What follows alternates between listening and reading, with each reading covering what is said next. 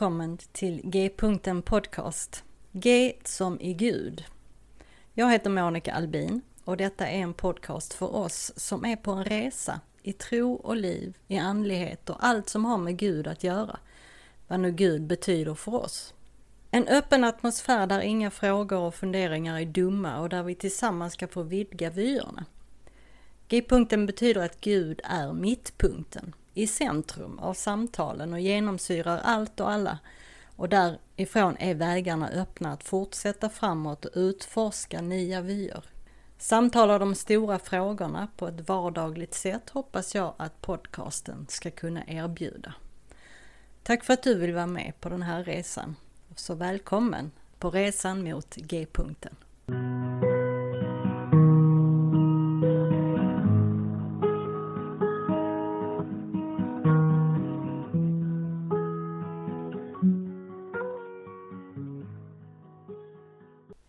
Och välkommen tillbaka till G-punkten Podcast.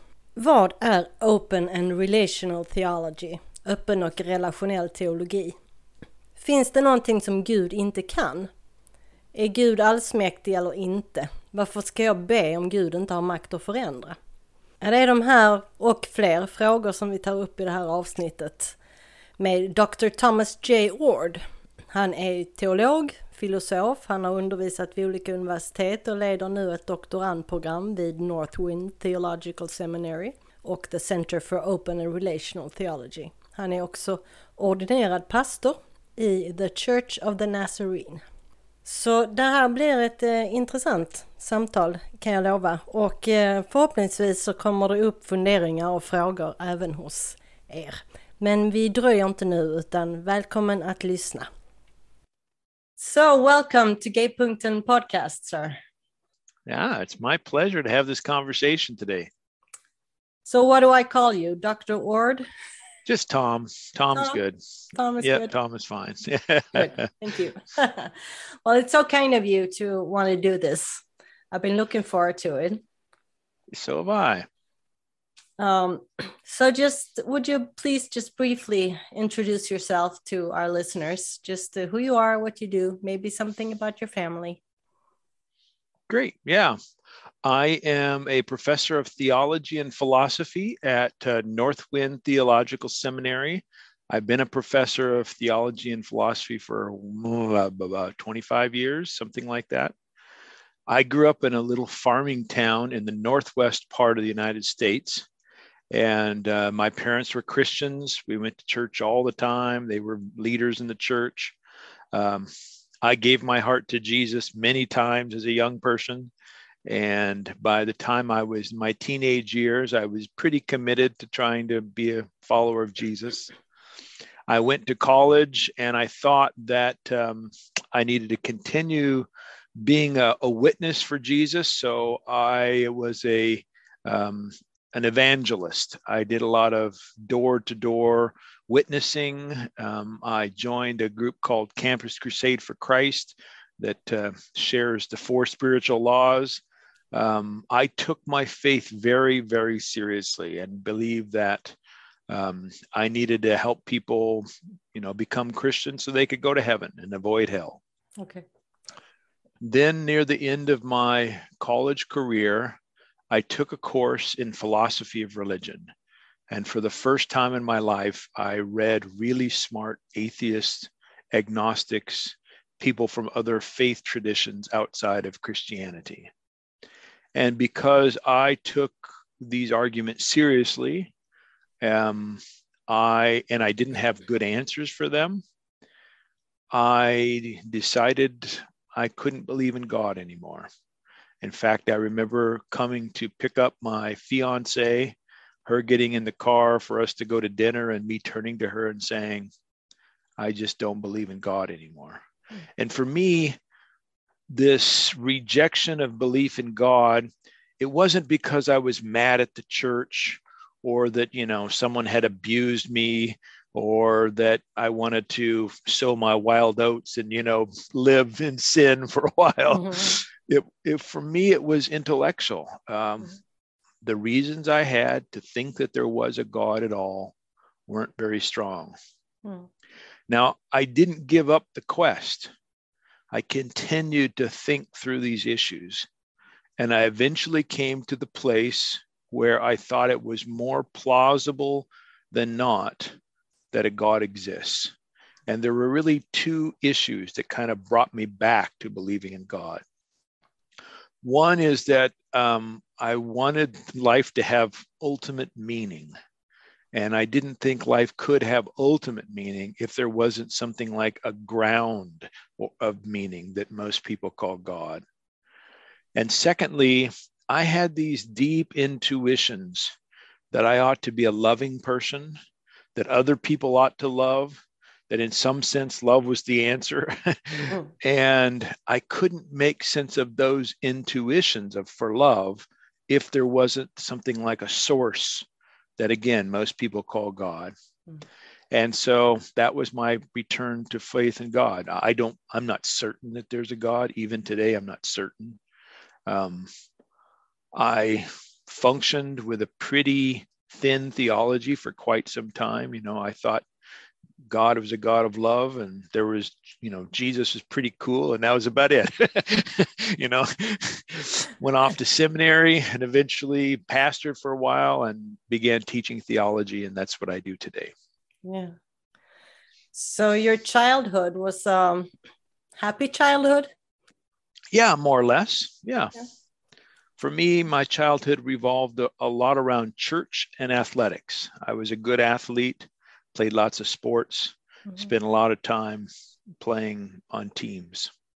And you were brought to to church at a very young age. I yes, it was just expected that we would go to church. Mm. It was expected that we would be Christians. Mm. You know, I you know, obviously was not a perfect child. My parents were not perfect parents, but all things considered, we were probably above average in terms of trying to be a loving and nurturing family. Yeah. Now you're married? I am. I have uh, three daughters. All of them are in their 20s.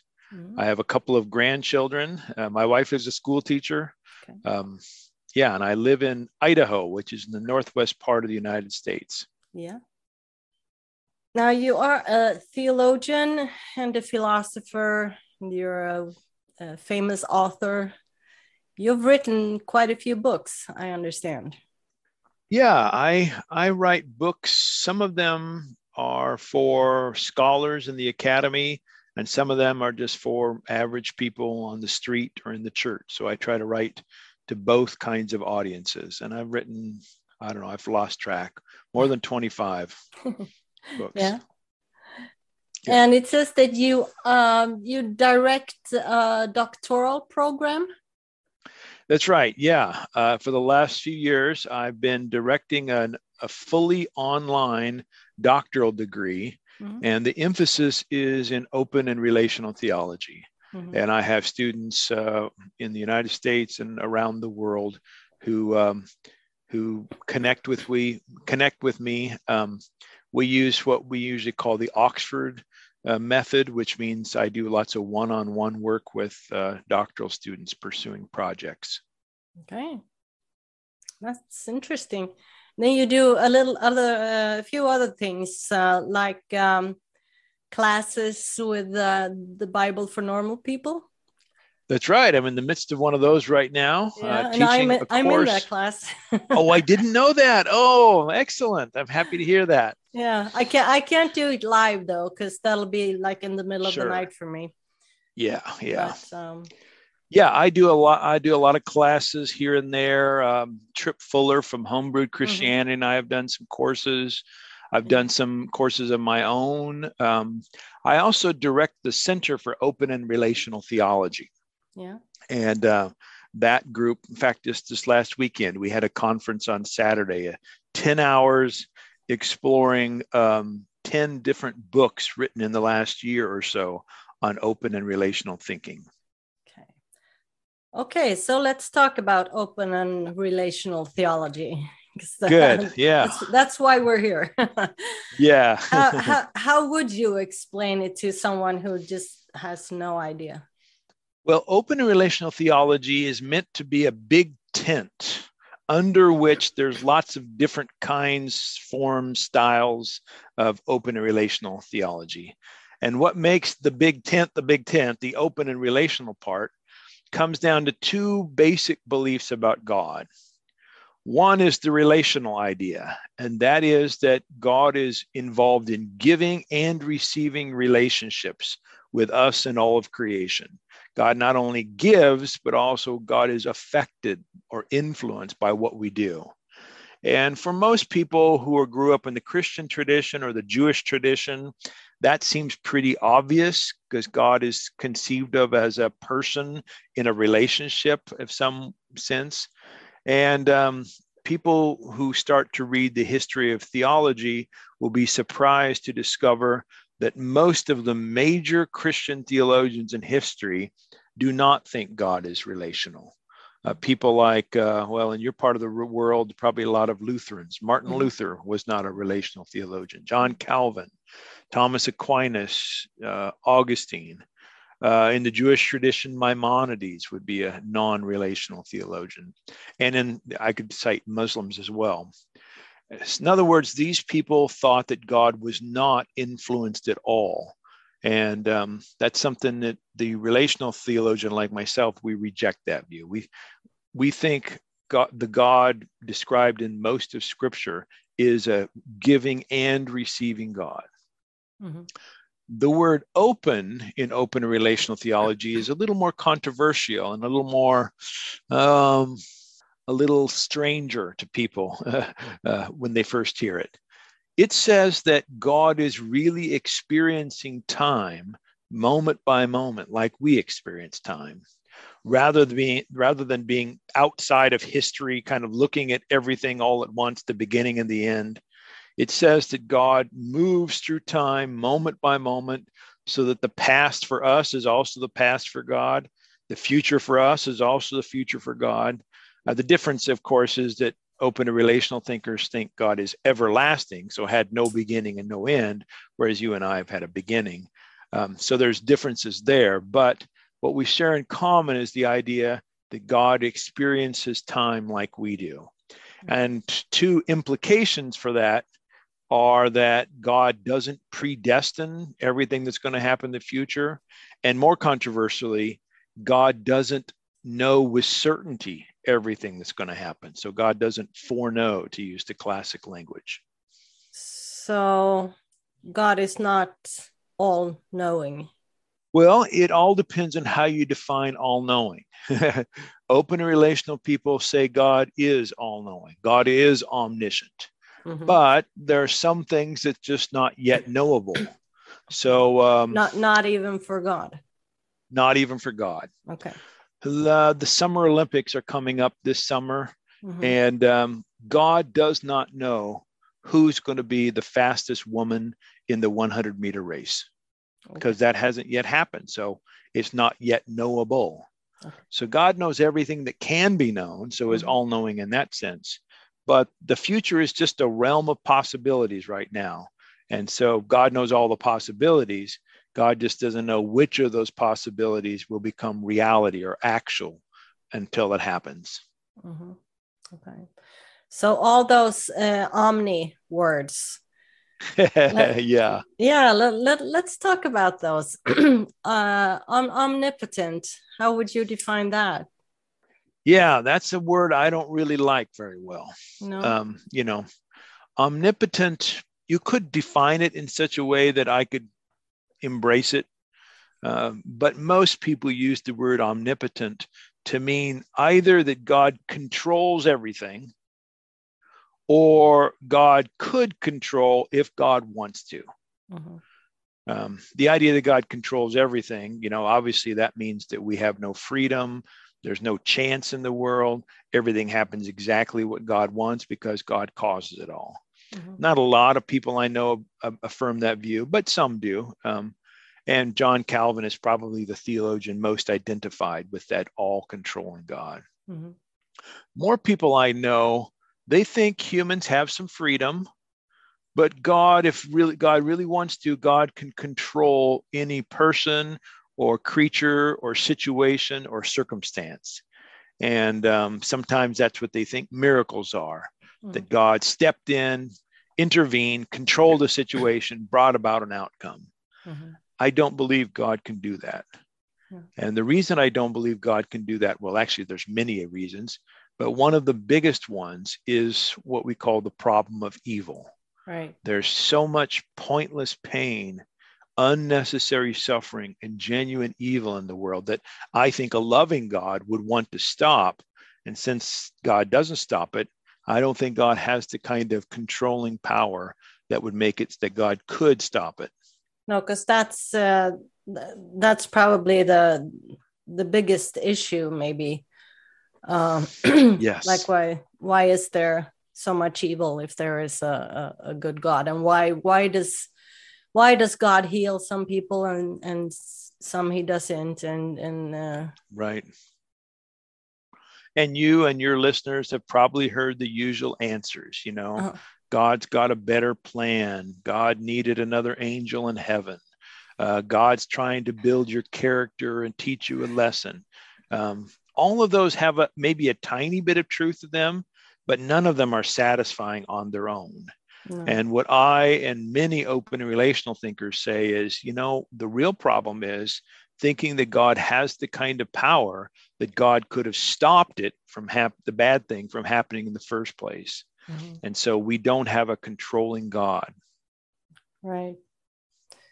So what about the all uh now let's see. What kind of omni is that? All loving. Yeah, there we want to typically open and relational people are going to say God is all loving. The the word is usually omnibenevolent. Oh, right. We usually don't use that word omnibenevolent because benevolent means giving, Mhm. unless there's another way we can say God is omni receiving. so, right, right. so often in the Christian tradition, God is seen as a loving being who only gives, but Mhm. is unemotional, unaffected, aloof. And relational thinkers believe God gives, but also God is affected, God receives, God is influenced. So if we can add something to omnibenevolent, omni-receptive, maybe, Yeah. maybe that would work. Yeah. I mean, isn't that what worship is? Um, I mean, I think so. yeah. Yeah, you know, that's funny you bring that up because this was one of the reasons why I came to think open and relational thought was so important was Mhm. I was thinking I was thinking about worship. Mhm. Um, I remember when this is probably 20 years ago or more. I- remember being in church and I come from a tradition in which our worship we have lots of, you know, rock and roll, you know, Mhm. we Mhm. we uh, rock and roll when we do wor- worship. And we were singing songs, and I was thinking, you know, these songs are like glorifying and praising God. Are all we is is worship just kind of reminding ourselves who God is, or does it have any influence on God? Does God actually feel something or is affected by this? Mhm. And I realized that open and relational thought thinks that God is actually happy. God's well being can be improved by our praise. Yeah. Um, and that really is motivating for me as in worship. You know, it means that I'm not just there to remind myself who God is, I'm there to actually enhance the well-being of the creator of the universe. and that's that gets me excited. yeah, yeah, yeah. Now I've heard the the phrase uh, "the eternal now." I guess that's um, well, it's not an open and relational thought. That's more like God being outside and looking the whole. that's uh, right. Yeah. yeah, yeah. That's the way it's usually used, at least. That the eternal now means God doesn't have a past or future. Mhm. Everything is just one moment for God. yeah. And that's just not the way God is described in most of the Bible. The No. God of most of the Bible is responding to what's happening, forgiving, which Mhm. assumes that something happened in the past, yeah. or making plans, making covenants, Mhm. saying things like, if my people who are called by my name will humble themselves, then I will do X. Right. If they don't, then I will do Y. That's making a plan for the future, and the future hasn't yet been decided. right. That sounds like an open and relational God. yeah, yeah.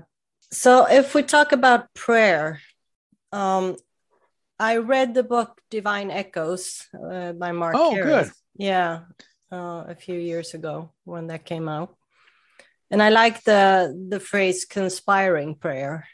Yeah. Uh, that really, hmm, uh, yeah, it warmed my heart. Good. but I still find it kind of um, it's kind of hard to to get a grip of it. I mean, doesn't it put a lot of responsibility on us humans? I mean, um, like if I don't if I don't hear God talking to me, uh, Yeah. and telling me that th- my friend needs help, then my friend doesn't get the help that she prayed for. Mm, Then it's on me. Or mm. how do you want to explain that? Yeah, well, the idea of conspiring prayer does say that you and I have a real role to play.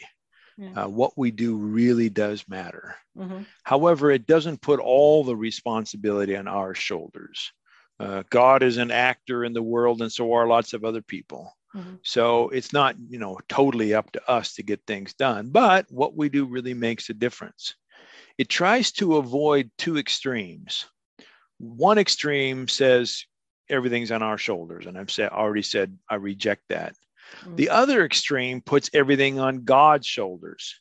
And so God can just up and fix anything God wants to do, whether or not we pray at all. Mhm. Kind of makes petitionary prayer unnecessary, superfluous. Mm. So, what conspiring prayer, or, or the kind of language I will use is relational prayer, it says that when we pray in one moment, it has an influence on God, ourselves, and the world in the next moment Mhm. and that means our prayers can make a difference it doesn't mean that you know somehow we can control the future or even enable god to control the future but it does mean that we have an influence in what happens Mhm. and because we prayed the future could be different it's kind of i think analogous to the way we think about our everyday lives you know Yeah. um, take what's a good example?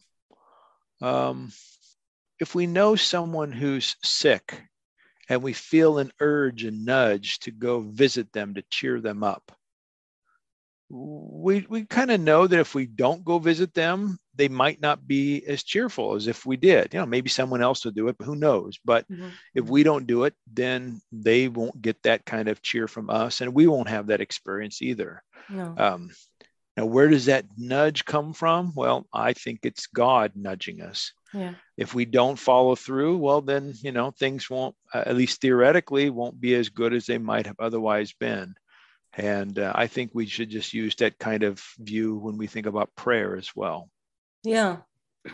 No, that's um, It yeah, does, though, I think, if I could expand a little bit more, absolutely. I think, I think it does um, push us to ask ourselves the hard question what really is the best use of my time? Mhm. I really don't think the best use of my time is to spend 10 hours a day in my office, my eyes closed, praying and thinking about other people. I think one of the best uses of my time is to have a conversation with Monica today Mhm. about ideas that really matter. And in that sense, you and I are making the world, I think, a better place. I think we're both responding to the Spirit's nudge in our lives. And what we're doing right now, probably more important than praying for someone somewhere.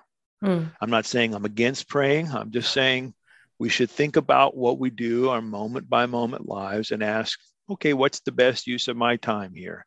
And Mm. probably a lot of the best use of our time doesn't involve closing our eyes and thinking about, I don't know, missionaries in China or something like that. right. No, and we, we always talk about uh, our personal relationship with Jesus, and um, I mean that's uh, that's what most of us grew up with. That you have a Yeah. personal relationship uh, with God, with Jesus. So I, I guess that it's just to expand that. It's I think what so, you, you yeah. put meaning to to it. Um, I think that's right.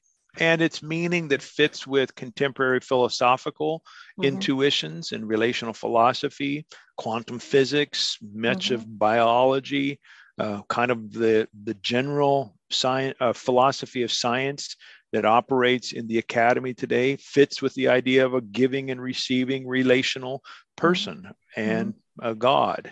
Now, I don't know about you, but when I was younger, when I thought of having a personal relationship with God, I kind of envisioned a nice old guy sitting up on the clouds, looking down at me, smiling when I was, you know, nice and not smiling when I was, you know, stole candy from the store or something.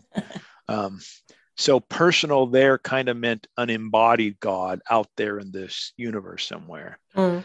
I don't think of personal like that. I think God is a universal, that means everywhere, a universal spirit right. who is giving and receiving rather than an old man sitting on the clouds up in the air. Yeah. But you can still be personal and be a universal spirit. Yeah. And that's how I think of God.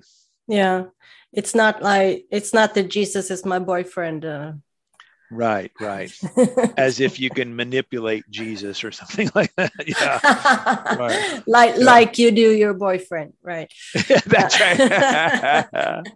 yeah, I love it. uh, no, so this universal spirit, it's uh, it's it's like in panentheism. Is the it, you could Mhm. call it that? Yeah, yeah. Uh, I think panentheism means that all of creation influences God's experience. Yeah, That's another important part of open relational thought. Yeah. We think God actually is experiential. Yeah. God isn't like a rock, God is more like an experiential person. Mhm. And panentheism says that not only do humans influence this universal personal spirit, but absolutely everything that exists influences this universal personal exper- uh, um, spirit. Yeah, And uh, that's an experiential dimension to God. yeah, right. And God influences everything. You know, Right, like the other way around. Yeah. That's You just- right. Yeah. You just have to look into the eyes of your little cat or dog, and you see. Yeah. yes, definitely. Yeah. Richard Rohr says that, or said that about his, uh, his, his, especially his his dog who died a few years ago. Said he Mm. he's he was experiencing Christ more in her than he ever did in anyone else. Mm, that's beautiful. Yeah, Yeah. I I have some pets, but I I spend a lot of time hiking in the natural world. Yeah, About every week, I'm out on a hike somewhere in the backcountry and and seeing the beauty and interacting with uh, insects and snakes and other animals. Um, that's a way for me to think about God present in all creation and all creation present to God, influencing God. yeah. And you have a beautiful nature where you live, right? Ah, I do. Yes, I live in uh, in Idaho. I, I'm yeah. I'm I'm not far from lots of uh, diverse natural landscapes. hmm Yeah. In fact, this picture you're seeing right now, I made this picture uh, Sunday afternoon of this last week, Wow. uh, out in a section about uh, hour and a half or two hours from where I live. yeah, it's yeah. beautiful. So, do you want to um, plug some of your books? Oh, well, I'd happy be happy to share. Um, if people are interested in this question of evil, I Mhm. wrote a book called God Can't. Right. It's really written for just the average person on the street. You don't have to have a degree in theology to understand it. Wow. And it really goes through what I think are five response or five dimensions to a, a good uh, solution to the problem of evil. Yeah. Another book that I would recommend uh, is simply called Open and Relational Theology. It's also written for people who, you know, don't necessarily have academic degrees, and it explains in uh, accessible language the fundamental ideas of open and relational thinking. The, the idea that God is open, relational, experiential, a little bit on panentheism, those kinds of things. So Mhm. those are probably the two books that I would most recommend uh, to your listeners. Yeah. And the audio version of God Can't uh, is even on the Swedish version of Audible, which is Oh, called really? Storytel. Yeah. So I listened to it there. And but the open and relational one isn't. They no. should both be out there. Yeah, no, no. I will look into just- that. It was God Hmm. can't, and then uh, questions and answers about God Yeah. can't. Yeah, Let me look into that and see if I can get that on Storytel. yeah, that would be great. Um, uh, one thing that you wrote was uh, about people um, playing the mystery card. Hmm. Uh, talk a little about Yeah. that. Well, I, I don't know about you, but sometimes I get in conversations with people who believe in God. And as we talk, it becomes kind of apparent that their the view of God they have has some real holes in it, doesn't make a lot of sense. And when you point out the problematic portions of their view of God, the things that don't make sense, they're apt to say, well, that's just a mystery. You know, God's beyond us. God, you know, who can, how can we fathom the mind of God? We're finite beings and God is infinite, that kind of language. Mhm, mhm. And um, instead of rethinking their view of God, they just play that mystery card to keep the kind of same view they have and not try to wrestle with the problematic aspects of that view of God. Okay. Uh, so I don't think we should play the mystery card, at least not in that way. Now, I'm not saying I understand everything about God. so No. there's always going to be some general mystery about God. Right. But I think it's much better to present what I'll call a model of God, Mhm. uh, a conceptual framework, and the models that are coherent, consistent, can answer our biggest questions, align well with the general themes of Scripture. I'm a Christian, so I value the Bible. That kind of model, I think, if it doesn't appeal to mystery, is better than those that have big holes in them and they're people are trying to cover them up with the mystery card. So um, when I, as an open and relational thinker, talk about God, I want to, I don't want to hide from the big questions. I want to actually propose solutions Mhm. to our biggest questions of life. Yeah. So it's just um it's when you use the word mystery as an excuse more Right. for not being able to uh to explain uh, uh things. Exactly. Yeah. Yeah. Cuz I- it's 'cause not the don't- gen it's not the genuine deep mystery that I mean God is mystery. I mean, come on. Right it's it's not the kind there's always if you're going to be humble you have to admit you don't know know everything right. and i definitely don't know everything i'm never probably going to know everything you know god's Mhm. always going to be bigger Mhm. but um, what i don't like is you know people who play the mystery card you know like let, let me give you a couple of examples really obvious ones Mhm. suppose someone says to you uh, well god is actually a mouse who lives on mars Okay. and you say, Well, really? Well, how does God have any influence on what happens in my life? And they say, Well, that's a mystery. You know, who knows? Well, that's obvious there that, you know, that's that's a, a view of God that's got some real problems. Mhm. Or take something more common. God is in control of everything that happens in the universe, but you're responsible for freely sinning.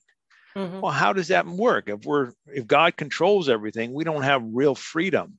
Right. You ask them, how does that work? They say, I don't know. It's a mystery. It's all in God's providence. Right. And I say, no, you need to change your view of who God is, or either that or say we're not free at all. And I think we all assume we have some measure of freedom. So you need to probably think your rethink your view of God. Yeah. That's what I mean by the kind of mystery cards that I don't like. Right. Yeah, I think I, th- I think maybe we need to be a, a little more um, uh, careful what what we say because sometimes we just say, "Well, God is in control." We know Yeah. God is in control, and then, well, maybe maybe that's not true. I don't think it is considering how true, we yeah. live. You know. I think most of the time when people say that, yeah. they have good motives. They're trying to be reassuring.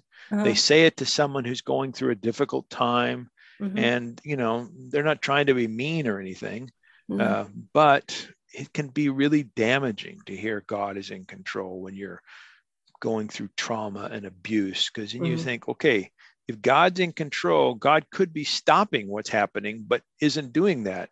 Right. Uh, does God really love me? Has God mm-hmm. abandoned me? Is God punishing me? You know, the kind of the standard questions we mm-hmm. ask. Mm-hmm. Better, in my view, to say God is not in control. Right. Wow. Interesting. Is there anything I forgot to ask you? Uh, I don't know if you forgot, but I would like to say a little bit more about the love of God. You do that. Okay. Um, what I care about most in my life mm-hmm. is living a life of love. I would not be a Christian if love wasn't at the center of what I think is the best of Christianity. I'm not saying all Christians are loving, I'm not saying that at all. But I do think there's something about the center of the Christian message, the message of love revealed in Jesus, that is so attractive. Yeah. And I want to pattern my life after that kind of love. And in my way of thinking, the God, this universal spirit, is a perfectly loving spirit. This means that we can count on God always to do what's best, never to cause unnecessary suffering and pain. It also means, in my view, that we should get rid of some very common Christian views. For instance, a lot of Christians I know believe that there's a hell, mm-hmm. that God will send people to torment there forever. I don't believe in hell. I don't think a loving God would do that. Other people see anything bad that happens in the world and they say, well, that's part of God's loving plan. And I say, no, a loving God would stop the evils of the world if God could do so. Hmm. Better to think that God isn't in control. Hmm. So I could go on and on and talk about other kinds of ideas people have about God that that I think uh, go against the notion of God's love. Much of what I do as a theologian is to try to say to people, let's start with a perfectly loving God. Hmm. And then let's work out all the implications for what that means in terms of understanding miracles and evil and the afterlife and creation and science and the pandemic and our family relationships and yada, yada, yada. Mm-hmm. Let's work out from the logic of a perfectly loving God. And if some of the beliefs you were taught in church or by your parents or in Sunday school or wherever, if those beliefs butt up against God's love, let's keep God's love and get rid of those other beliefs. Let's mm-hmm. rethink them in different kinds of ways. Yeah. So for me, love is the center, and it, I at least try to make it the orienting concern to understand all of reality. Yeah, that's good. I did an episode with Brad Jersak. Oh, great. A while ago. And uh, I named it Hell No. I love it. Great title. Yeah. So, uh, I have one more question that I uh, ask all my guests. Okay. And it's uh, where do you find pleasure and well being right now? Ah, well, um, I mentioned earlier that I do a lot of hiking and photography. Mm-hmm. Um, and a lot of times that's my way of um, getting recharged, um, finding a, a, different kind of well being than I get uh, nor, uh, most days. Mm-hmm. Um, so that's important part of my uh, life. I'm also a person who tries to exercise because um, that's important to my well being. Um, do some deep thinking, meditation. Actually, this week I'm spending a lot of time. I'm launching a new book called Pluriform Love. Right. So a lot of what I'm doing is revolving around that. But mm-hmm. that's kind of what I'm doing these days. Yeah. Well, maybe you'll uh, come back sometime when we I'd uh, love to do that. When I have when I have more questions and more to talk about. good, good, good. yeah, I'd be happy to do that. Oh, great. Well, thank you again for for doing this. And it's been uh, my pleasure. Sure. And I will uh, listen more to you on the reframing God course. Excellent. I'll I'll look for your questions. oh, great. Well, you take care. All right. See you later. Thank you. Bye. Och det var mitt samtal med Thomas J. Ord. Som sagt, har du frågor, funderingar och annat så snälla skriv kommentarer på eh, under avsnittet på Facebook-sidan eller i kommentarsfältet på bloggen. Och dela gärna med dig avsnittet på dina sociala medier till vänner och följ Facebook-sidan och bloggen. Jag lägger också in länkar i avsnittsbeskrivningen eh, till eh, bland annat Toms hemsida. Så kan ni själv läsa vidare där och även kolla efter böckerna. Idag så vill jag avsluta med en bön. Och du som blev ett svar på vår bön, ett bröd för vår hunger. Hjälp oss nu att vara ditt svar till de som saknar vad vi äger i överflöd. Hjälp oss att höra det rop som du har hört. Förstå den nöd som du har förstått. Tjäna den mänsklighet som du har tjänat. Uppenbara för oss ditt bords hemlighet, ett enda bröd och en enda mänsklighet. Amen. Vi ses igen om en vecka. Ha det bra så länge. Hej då!